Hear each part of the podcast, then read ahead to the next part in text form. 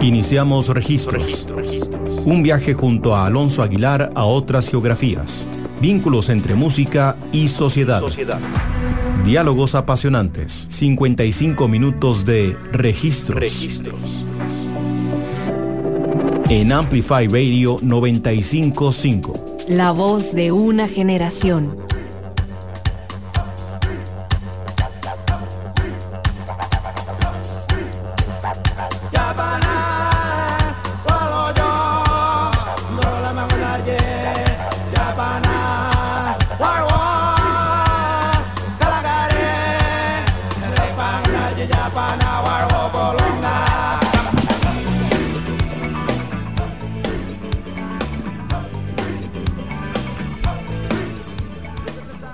Hola a todos y todas, bienvenidos y bienvenidas a un nuevo episodio de Registros de Can Amplify Radio.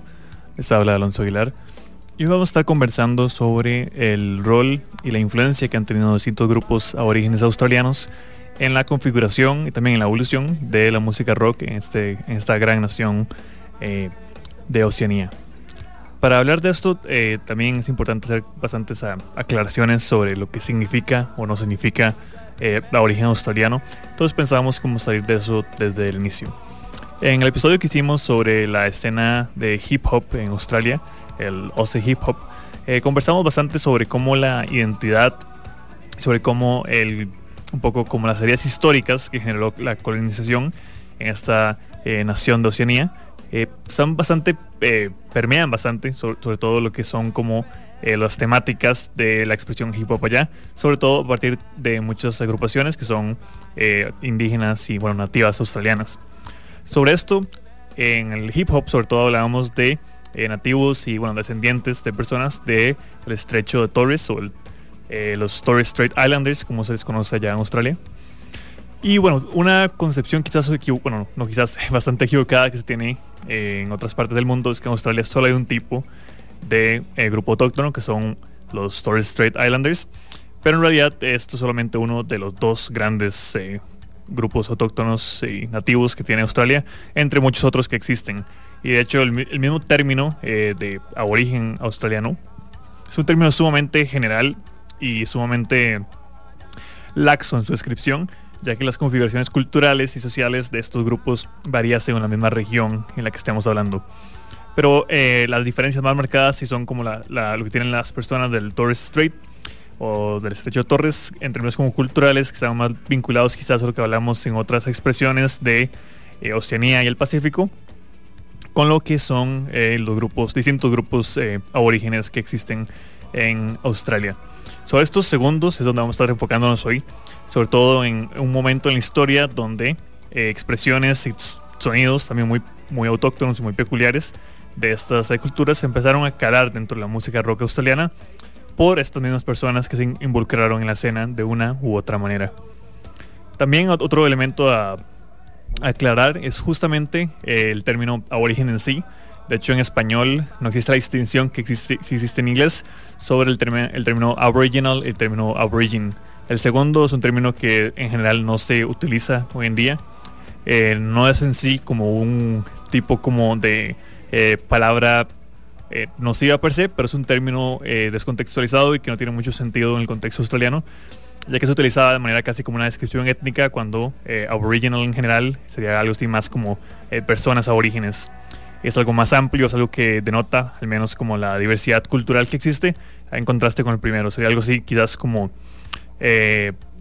básicamente como decir, hablar de un los nativos americanos como una gran cosa, o cuando se usaba el término como indios americanos, que estaba también como bastante incorrecto en términos como de configuración histórica. Y a partir de eso es que podemos hablar ya como de la influencia y la importancia que ha tenido como los grupos autóctonos e indígenas en la configuración de la música australiana. Antes de entrar directamente en las bandas que vamos a estar hablando hoy, eh, hay que mencionar eh, cómo eh, desde la misma historia de la música australiana siempre ha estado vinculada con su entorno, con las peculiaridades de eh, esta bueno, isla salvaje, donde básicamente las praderas eternas del centro eh, de la nación, básicamente inexploradas, eh, generan como este contraste bastante poético a veces, si se quiere, entre bueno, los asentamientos de personas con esta naturaleza abundante y también eh, imponente en muchos sentidos.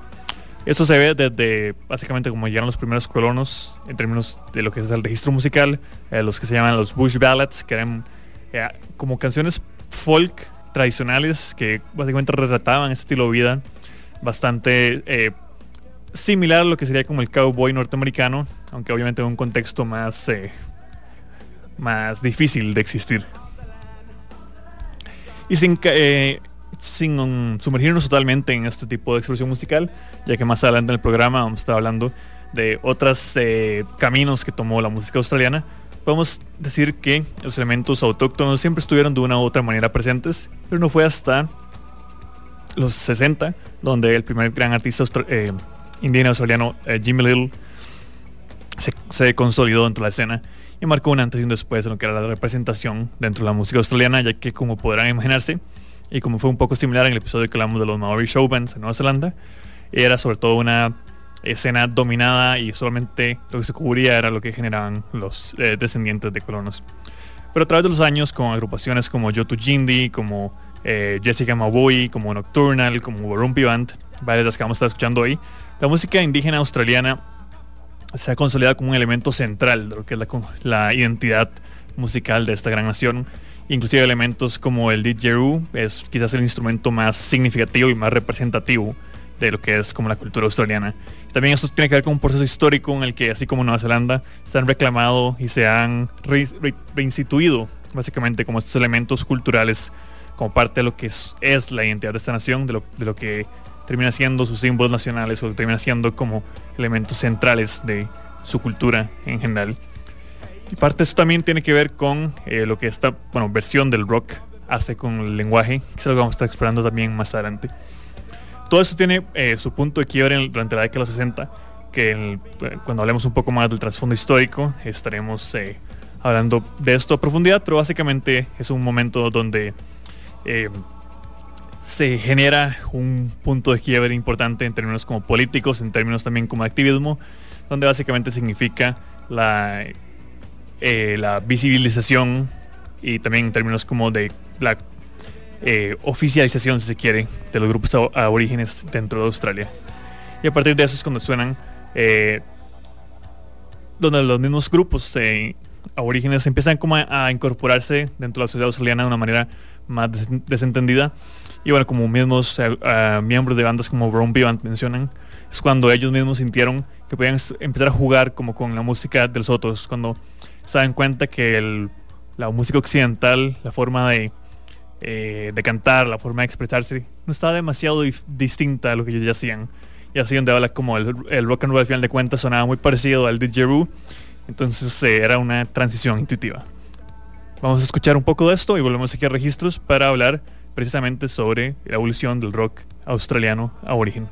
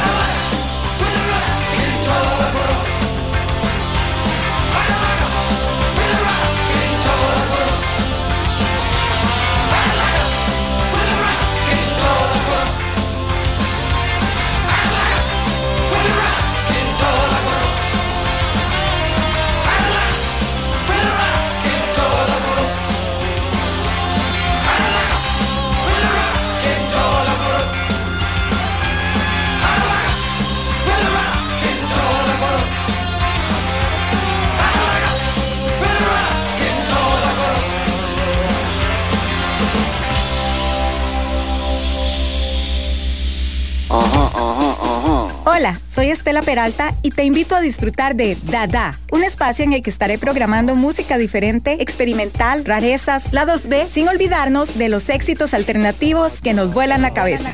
Así que te espero todos los martes a las 8 pm por Amplify Radio.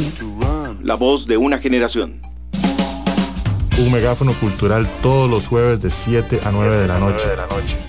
siempre con contenido actualizado, crítico y fresco. Amplificamos la escena musical de Costa Rica y el mundo.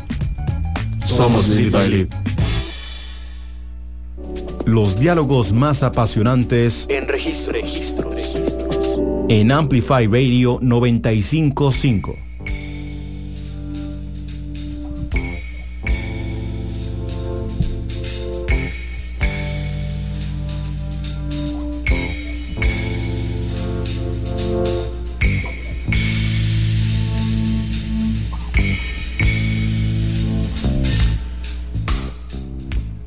Estamos de vuelta acá en Registros por Amplify Radio. Les habla Alonso Aguilar.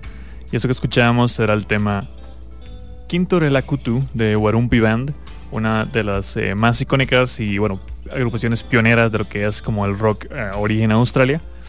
Y como notaron, esta canción tiene una energía bastante más eh, punk que estará, bueno, estaremos comentando más adelante en el siguiente bloque.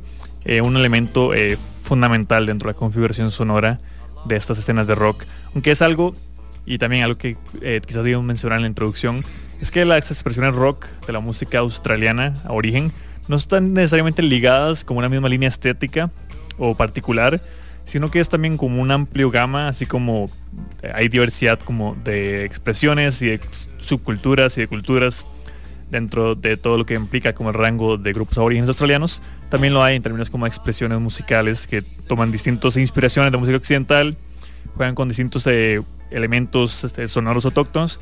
Todo esto crea también un marco bastante amplio dentro del que trabajan distintas bandas y bueno, justamente por eso es que nos parece eh, un sonido tan, bueno, digno de hacer un programa alrededor y también eh, digno de explorar a mayor profundidad. Y justamente eso vamos a hacer en este bloque, donde queremos hablar un poco de el momento clave de los 60 al que hicimos eh, preámbulo en el bloque anterior. En particular, hay que volver un poco a lo que hablábamos al- en el episodio sobre el Aussie Hip Hop, que está más vinculado quizás a la crítica social y al como el proceso eh, colonial en Australia. En ese episodio, si no han escuchado, bueno, hablamos quizás más a profundidad de lo que es como el proceso colonial y cuando, cuando llegaron los británicos instauraron eh, distintas eh, cárceles, porque bueno, ha visto como una tierra de nadie.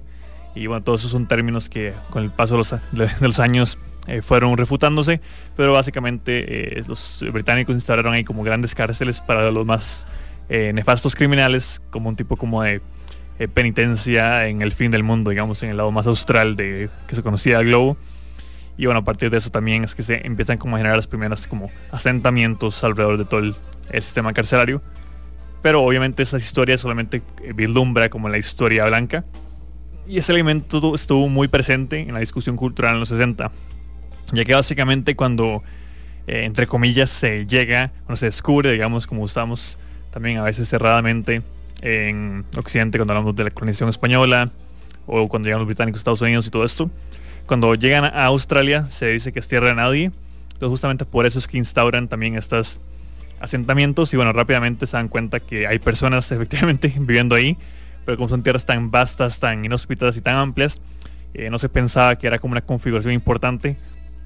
Y bueno, sea, un proceso de, como podrán imaginarse, eh, quienes escuchan registros de vez en cuando, eh, siempre volvemos como a estos momentos como de limpieza étnica y de, bueno, eh, pues violencia colonial que termina afectando varias, bueno, la mayor parte como las poblaciones de el mundo no, no anglosajón. Pero en los 60 particularmente estamos hablando de una década de pivote en términos como de la de lo, lo, que es como la consolidación de los derechos de las personas aborígenes y también un, momento importante de colaboración entre las personas aborígenes y los activistas aborígenes, activistas blancos australianos que estaban básicamente buscando lo mismo. De nuevo, los 60 siempre se vuelve un punto importante de conversación en estos episodios de registros, ya es el momento donde estaba los distintos movimientos por derechos civiles en Estados Unidos, era el auge de las ideas hippies, era el momento de la guerra de Vietnam, había como un cierto, cierta erosión, quizás como la versión eh, más eh, autoritaria o impositiva, quizás si quieren, como del mundo occidental. Entonces, de nuevo, como a partir como esa búsqueda de derechos, de esa eh, quizás visión romántica e idealista de un mundo mejor, es que se dan muchas luchas importantes en las calles de distintas partes del mundo y se configuran esto. Y no, bueno, Australia no fue la excepción. Justamente en 1962 el Commonwealth británico establece una legislación específica a partir también como de estas eh, protestas y marchas en los 60, inicios de los 60, para que eh, las personas aborígenes australia australianas pudieran votar en la selección del Commonwealth. Asimismo, un grupo de estudiantes de la Universidad de Sydney se organizan y llegan a lo que se llama eh, New South Wales, que, que, es también ese tipo como de nombres coloniales que le ponen las cosas, que era el nuevo sur de Gales, obviamente porque bueno, Inglaterra tenía Gales y tenía que tener un Gales en Australia. Eh, bueno, y en, bueno, básicamente un grupo de estudiantes de Sydney llega ahí en 65 y empieza a retratar y registrar las deplorables condiciones en las que tenían, o básicamente olvidados y marginalizados los gobernantes australianos a, las a distintos grupos eh, aborígenes autóctonos. Y bueno, eso también hace eh, hincapié en lo que es como la discriminación social que se tenía en aquel entonces y eh, impulsa un movimiento eh, de distintos grupos aborígenes para que resistan y luchen ellos mismos por sus derechos. Y todo esto también como se da como en este momento de ebullición social dentro de Australia de los 60. A pesar de los múltiples avances que se tuvieron en esta década, en 1971, perdón, casi 10 años luego de las primeras protestas, se da eh, lo que es un momento infame en la historia también como australiana, que es el controversial eh, Gove Land Right Case, eh, donde un jefe, eh, un, perdón, un juez, eh, Justice Blackburn, declara que Australia había sido terra nullis, nullius, perdón, o tierra vacía, tierra de nadie, antes del asentamiento británico, y que no había ningún concepto de nativo, de tierra nativa en la ley australiana. Básicamente, que no había tierra que pertenecía a los grupos autóctonos porque los británicos la descubrieron, entonces pertenecía a ellos. Eh, bueno, como se podrán imaginar, hubo bastante eh, controversia alrededor de esto y más bien se, esto hizo que se organizaran de manera más eh, activa distintos grupos para que en el 75 se dé una ley federal para eh, los derechos de tierra de los grupos aborígenes. Y ya para el 76 está básicamente establecido y que bueno le da como de nuevo derechos de tierra en el sobre todo en el territorio norte de los grupos eh, indígenas australianos y bueno también que genera como esta distinción importante con las comunidades del estrecho de Torres. Y bueno parte importante también como esta eh, ubicación geográfica y de saber como que en esas tierras habían siempre existido personas y culturas eso se vincula mucho también como con la evolución y de la música australiana a través de los tiempos en el bloque anterior mencionamos brevemente sobre los Bush Ballads, que eran como esta música folk eh, muy campirana y obviamente muy también blanca. Eh, básicamente sobre las dificultades de vivir como en esas tierras inhóspitas. Tiene cierta similitud quizás como narrativamente y temáticamente con lo que con las canciones tradicionales de los eh, cowboys norteamericanos, los vaqueros. Pero en este caso también es algo mucho más ecléctico en términos de su configuración musical, ya que esta, la Bush Ballad, digamos, tiene elementos de la música celta, de la música británica folk y eh, eh, también como de la música country popular estadounidense. Entonces también como esta, eh, esta dicotomía básicamente en términos temáticos entre la belleza y entre el terror de lo que es como la, la, el outback australiano, es lo que da también los cimientos de una música que está muy también como enfocada en dialogar como con su contexto, como decíamos en el bloque inicial.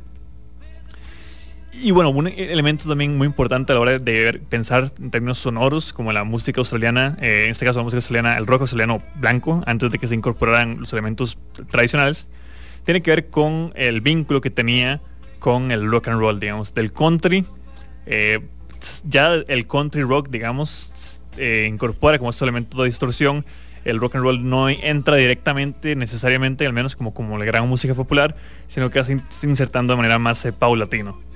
Y de hecho, eh, antes mencionábamos a Jimmy Little, a James Oswald Little, que es el primer eh, músico a origen australiano, eh, que bueno, es básicamente la comunidad Yorta Yorta, que es una de las más importantes de toda Australia a origen, también en el nuevo sur Gales. Y bueno, él básicamente en el 51 empieza como a establecer su carrera como cantautor, como guitarrista, bueno, una carrera bastante exitosa, que dura más de seis décadas donde eh, mezcla influencias de nuevo como la música country, artistas como Jim Reeves, con elementos soul de Nat King Cole, con elementos temáticos y también no, no juega tanto con elementos sonoros eh, aborígenes que vamos a ver más adelante, pero sí eh, configura una visión distinta del country australiano que es bastante revolucionaria a nivel eh, de interno. En términos musicales, también previos, como lo que hizo Jimmy Little mezclando influencias distintas af afroamericanas y blancas de música popular. Hay dos elementos musicales de la música ya folclórica autóctona eh, de los grupos aborígenes australianos. El, el, principal que mencionamos en el primer bloque es el didgeridoo, que es un instrumento musical que, bueno, en términos occidentales sería como aerófono, que es, bueno, es un instrumento, se, se, considera también uno de los instrumentos más antiguos que existe en la historia de la humanidad. Es un tubo largo, usualmente de bambú, o algún tipo de eh, madera suave o puede ser eucalipto, eh, donde se sopla y se genera una, eh, básicamente como un drone, digamos, como una armonía constante, ininterrumpida, un bucle sonoro, que se acompaña usualmente como de prácticas ceremoniales y es un elemento también bastante es una visión bastante holística la música, la que tiene muchos grupos aborígenes australianos. Y por eso el didgeridoo también es como esta eh, música casi que tiene un elemento místico que llamó mucha atención a los 60 cuando empezó a introducirse dentro de la música australiana rock. De nuevo es una es un instrumento que requiere una técnica bastante especializada y por eso no es necesariamente eh, tan popular como en, fuera música experimental o como pequeñas como entonaciones e introducciones, pero no, estos eh, grupos de rock que vamos a estar hablando pronto eh, empezaron como a combinar estas influencias de la música autóctona de sus antepasados con lo que mencionaba como el country sobre todo y como con el rock and roll y posteriormente elementos del reggae también, eh, ya que algún día hablaremos del Pacific Reggae, que era una vertiente que, eh, bueno, permeó mucho Oceanía y fue bastante popular. Aparte de eso tenemos que hablar del clapstick, que es, bueno, un instrumento que eh, sería básicamente percusivo. son dos eh, palos de madera, en términos ovalada, bueno, en forma ovalada, con distintas eh, dibujos y como perforaciones que dan formas como de serpientes, de lagartijas, de pájaros. Se llaman también los statistics y básicamente generan como una base percusiva sobre la que el didgeridoo genera como esas armonías constantes. Y con esos distintos elementos y con este trasfondo es que llegamos a este momento histórico de los 60 donde se establecen agrupaciones como Warumpi Band, que escuchamos anteriormente, y como las bandas que vamos a escuchar a continuación, que son No Fixed Address y Osmob. Dos bandas que bueno, comparten eh, la banda sonora una película muy importante en los 80, que bueno, es una película que nace justamente para eh, vislumbrar lo que estaba pasando en términos sociales, en cambio social en Australia. Y notarán también que está mucho más influenciada también como por la música punk, por esta música contestataria, con elementos de música reggae. Entonces podemos pensar, quizás para quienes son fans del punk, como algo así como Bad Brains, si se quiere, Pero bueno, vamos a dejarlos escuchando y volvemos aquí a registros para hablar más de la música origen australiana y su influencia en la historia del rock de este país.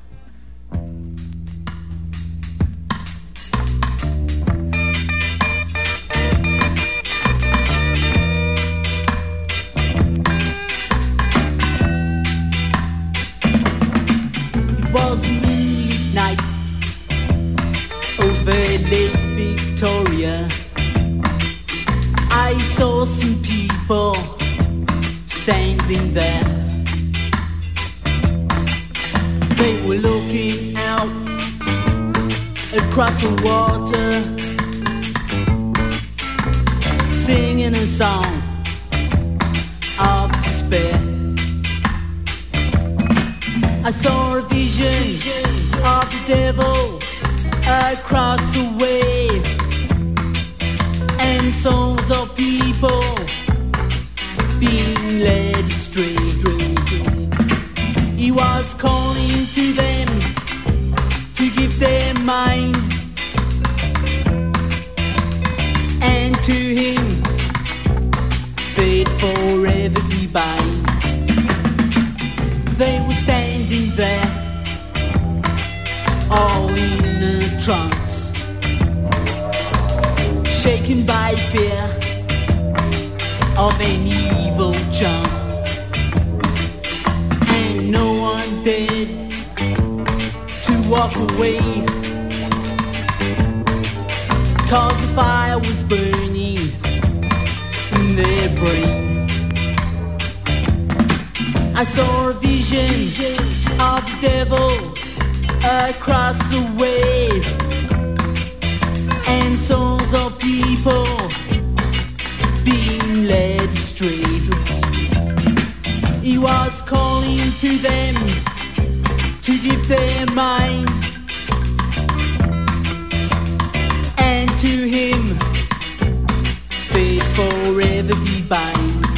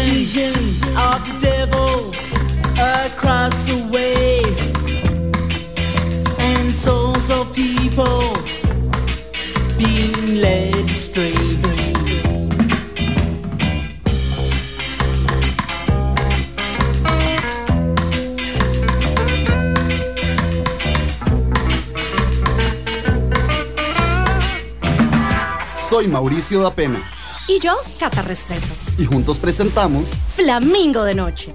un espacio para la comunidad LGTBIQ+. ¿Y para quienes la apoyamos? Semana a semana tocaremos temas de la comunidad. Porque en Flamingo creemos que las cosas hay que hablarlas. Acompáñenos todos los miércoles a las 10 pm. Por Amplify Radio. Flamingo de Noche.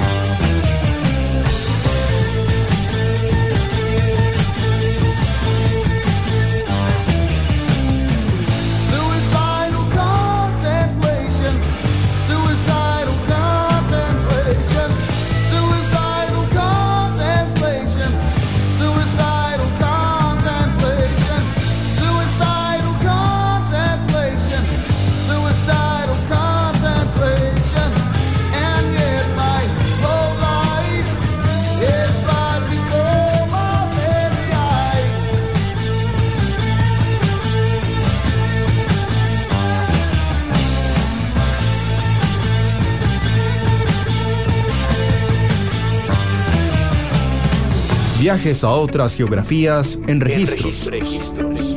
Por Amplify Radio. 955.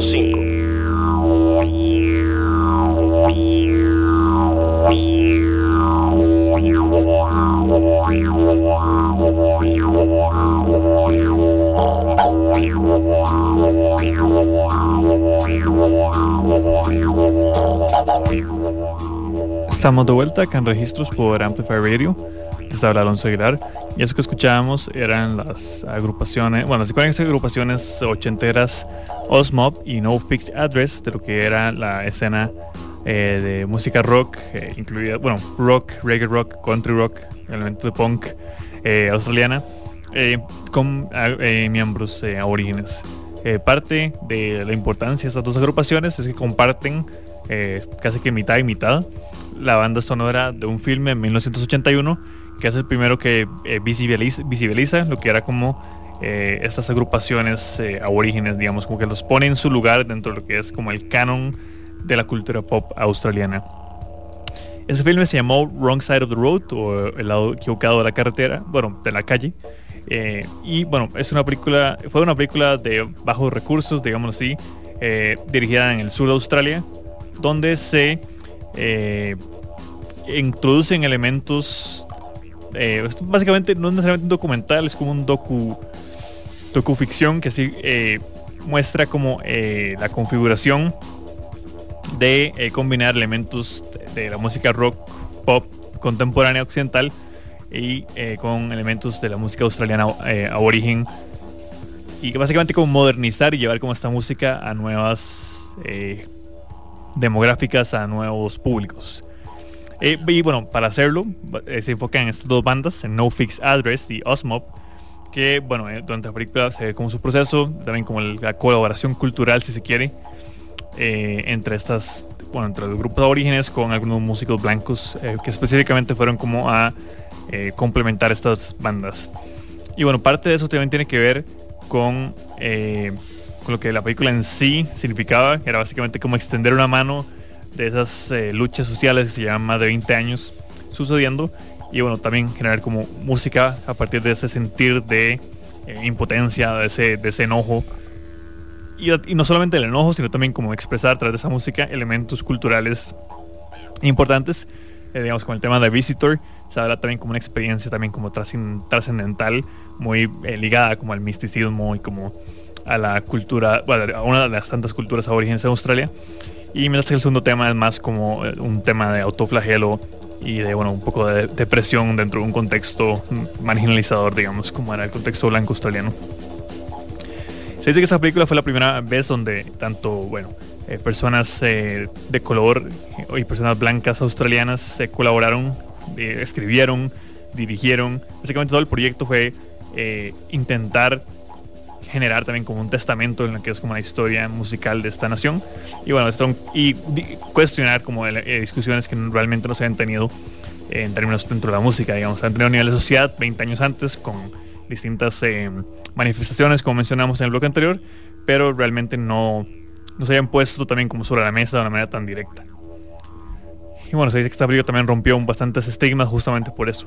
Aunque un año antes es cuando se, forma una de las agrupaciones más eh, icónicas e importantes también en la historia del rock australiano, que es eh, The Warumpi Band, que se forma en 1980 en Papunia, eh, que es básicamente un eh, asentamiento 240 kilómetros al noreste de Alice Springs, también en el territorio norte, que es también conocido como el los territorios autóctonos aborígenes australianos.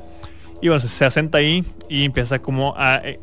originalmente hace como covers de eh, bandas de rock and roll y con eso empieza a generar como eh, tours en el territorio norte australiano, en la región también como Australia Occidental, en el 83 en una festival de música aborigen eh, autóctono se les vota como la mejor banda a Warumpi Band y empiezan como a componer material original, digamos. Ahí fue donde esos elementos de rock y los elementos autóctonos se empiezan a mezclar de una manera quizás más directa a nivel como composicional y para generar lo que es, bueno, varios de sus álbumes son de los más aclamados en la historia de la música eh, rock australiana.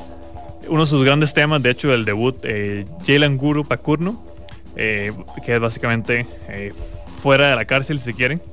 Es la primera canción en formato rock que usa lenguas a orígenes au- autóctonas como es el Luritja. Eh, la Warumpi Band eh, empieza como a tener su propio culto en Sydney y en, lo que fue como la escena del pop rock, que es una escena que vamos a estar explorando alguna otra vez aquí en registros. Eh, su sonido, si no directamente eh, vinculado, o sea, como no suena necesariamente como las otras bandas de pop rock, sí eh, existe, digamos, como un acto que, bueno, le habría a grupos como Midnight Oil, por ejemplo.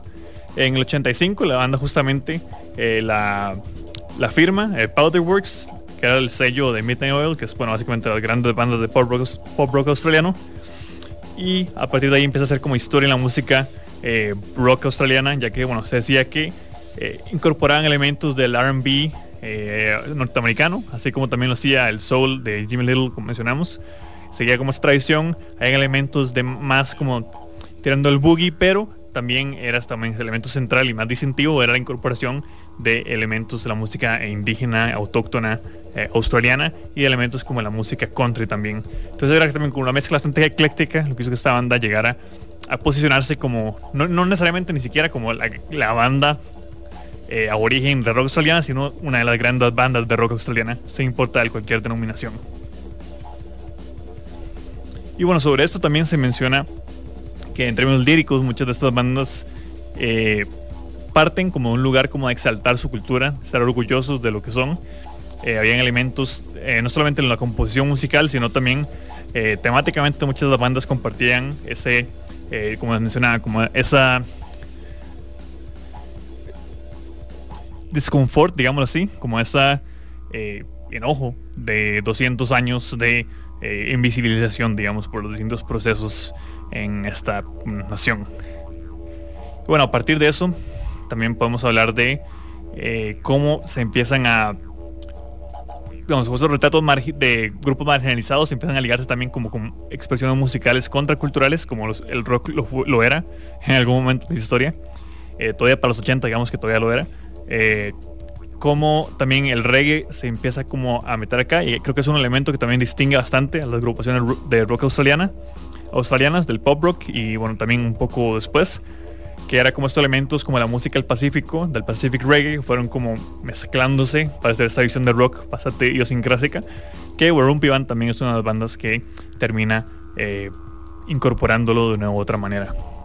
Y justamente esa fusión de elementos de música contemporánea mainstream, digamos, como el rock, como el country, como mencionábamos al inicio, eh, sobre todo lo más eh, notorio es básicamente hacer esta música con el, con el didgeridoo, con los clapsticks, como, eh, como mencionaba al inicio. Y bueno, esta configuración también hace que sea una música que mantiene bastante reconocible, digamos, para escucha, escucha promedio, porque se manti- mantiene como las estructuras clásicas, eh, quizás hace como excepciones eh, más experimentales empiezan a surgir luego, o también como música abiertamente New Age, digamos, que jugaba con el didge- didgeridoo como algo eh, de meditación. Pero vamos, las agrupaciones como de rock a origen australiano sí, eh, básicamente los utilizaban como un complemento, digamos, como un suplemento, como un elemento más para crear como una eh, atmósfera musical distinta desde la música rock. Pero de nuevo se partía en primera instancia como de la música rock porque el interés no era necesariamente crear una experiencia abrasiva, sino simplemente como visibilizar, digamos, culturalmente. Y bueno, con eso vamos a escuchar dos bandas más, eh, justamente Color Stone, que también es una de las bandas eh, importantes y grandes de la música origen australiana. Esta tiene elementos también más de New Age por momentos. Está mucho más presente también los, eh, las instrumen- la instrumentación eh, clásica origen australiana. Y luego eh, Yoto Jindi, que escuchábamos también al inicio, que es también una agrupación que tiene elementos más pop, pero que en este track en particular también es volver como a esta, a esta eh, subvertiente punk eh, contestataria que tiene mucho del rock aborigen australiana. Vamos a escuchar y volvemos aquí a registros por Amplify Radio.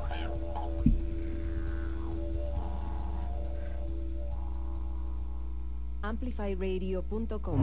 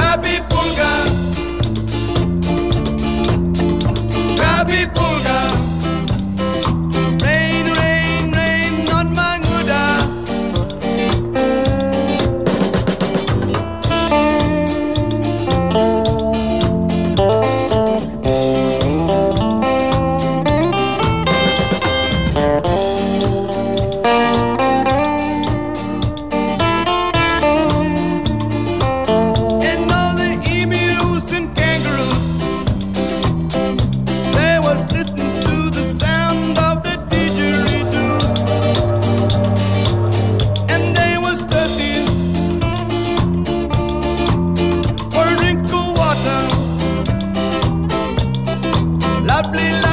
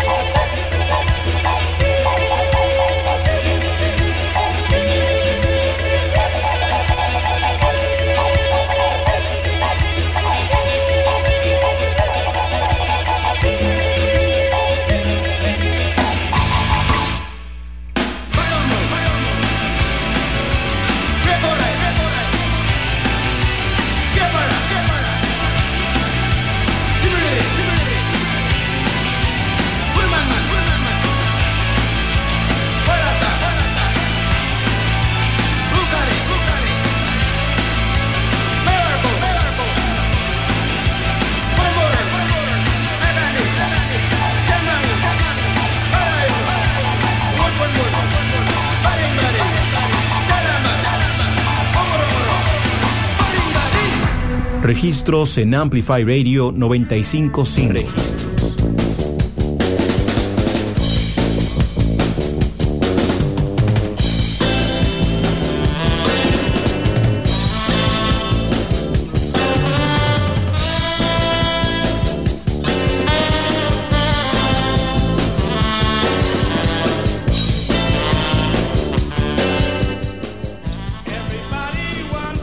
Estamos de vuelta acá en Registros por Amplify Radio. Les habla Alonso Aguilar.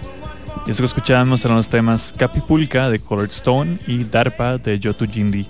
Dos agrupaciones también como las más populares y más eh, celebradas lo que es como historia del eh, rock a origen australiano. Y como notaron, eh, incorporan elementos de manera más directa a ese tipo de música.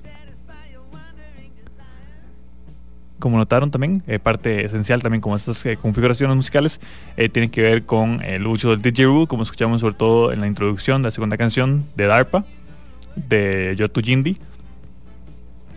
Y bueno, también parte de eso tiene que ver con eh, la, como la evolución de luego agrupaciones como eh, Rumpy Band eh, fueron cada vez, eh, no, no necesariamente haciendo más sofisticadas, pero sí como jugando más con estos elementos y no nada más con lo temático, sino también como construyendo canciones con estructuras quizás cada vez más extrañas. Eh, bueno, vamos a cerrar con un tema de Idimi, que es una agrupación ya más eh, tirando al trip hop con elementos de eh, música autóctona australiana. Pero antes de eso, vamos a hablar también como este, justamente como esta parte estética que bueno escuchamos en el tema de Visitor, que también estará en el tema Dreaming de esta última agrupación que vamos a escuchar. Y bueno, eso tiene que ver con un elemento central de la cosmovisión de los grupos aborígenes australianos, que es eh, The Dreaming, digamos, o eh, el sueño, que es básicamente un estado de conciencia eh, amplificado, donde se comprenden como conceptos del pasado, del presente y del futuro eh, de manera simultánea, digamos. Es una, no, una visión bastante holística y una comprensión espiritual, digamos, como de la meditación, donde literalmente partir como de eh, cierto ritual se puede llegar como a dialogar o a visi- visibilizar, digamos, como estos eh, cuerpos míticos que en la cosmovisión origen formaron como la tierra, la flora, la fauna y a los mismos seres humanos. Eh, a partir de esto, de nuevo este elemento mítico, digamos, o, o este misticismo alrededor también como de la música autóctona australiana es que se ha generado cierto de nuevo, eh, muchas agrupaciones lo que hacen es como que agarran este misticismo y lo deconstruyen en sus canciones, de nuevo, sin caer necesariamente en el exotismo. Y son estas mismas agrupaciones estos mismos músicos aborígenes australianos queriendo visibilizar y queriendo como eh, traer sobre la mesa como su misma cultura.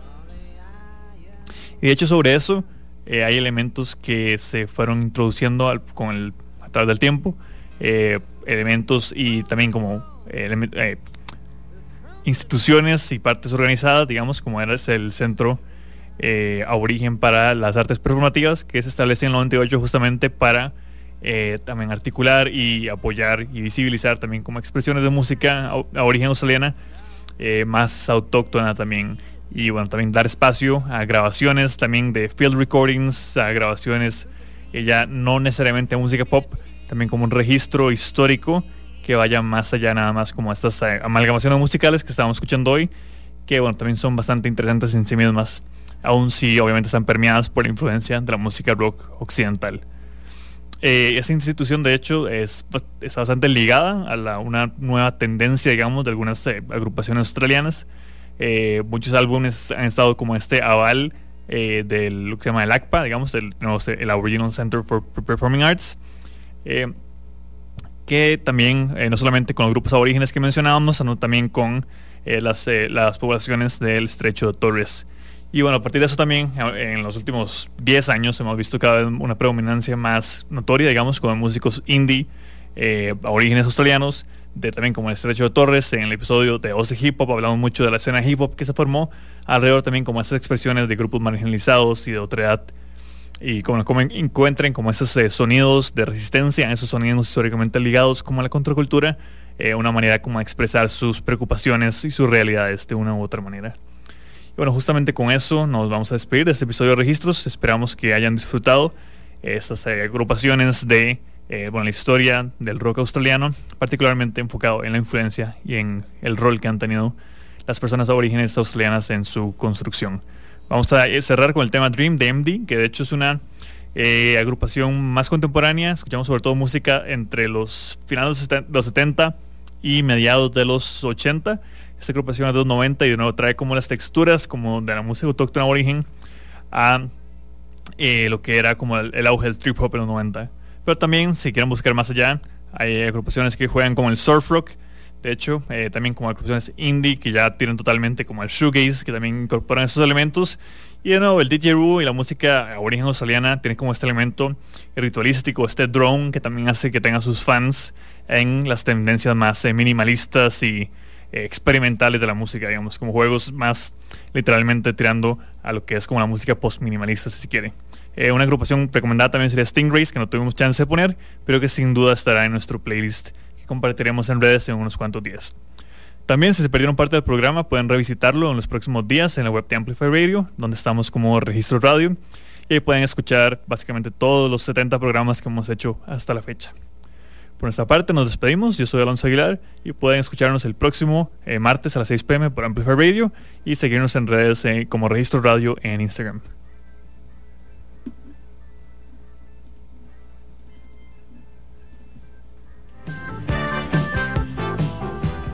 La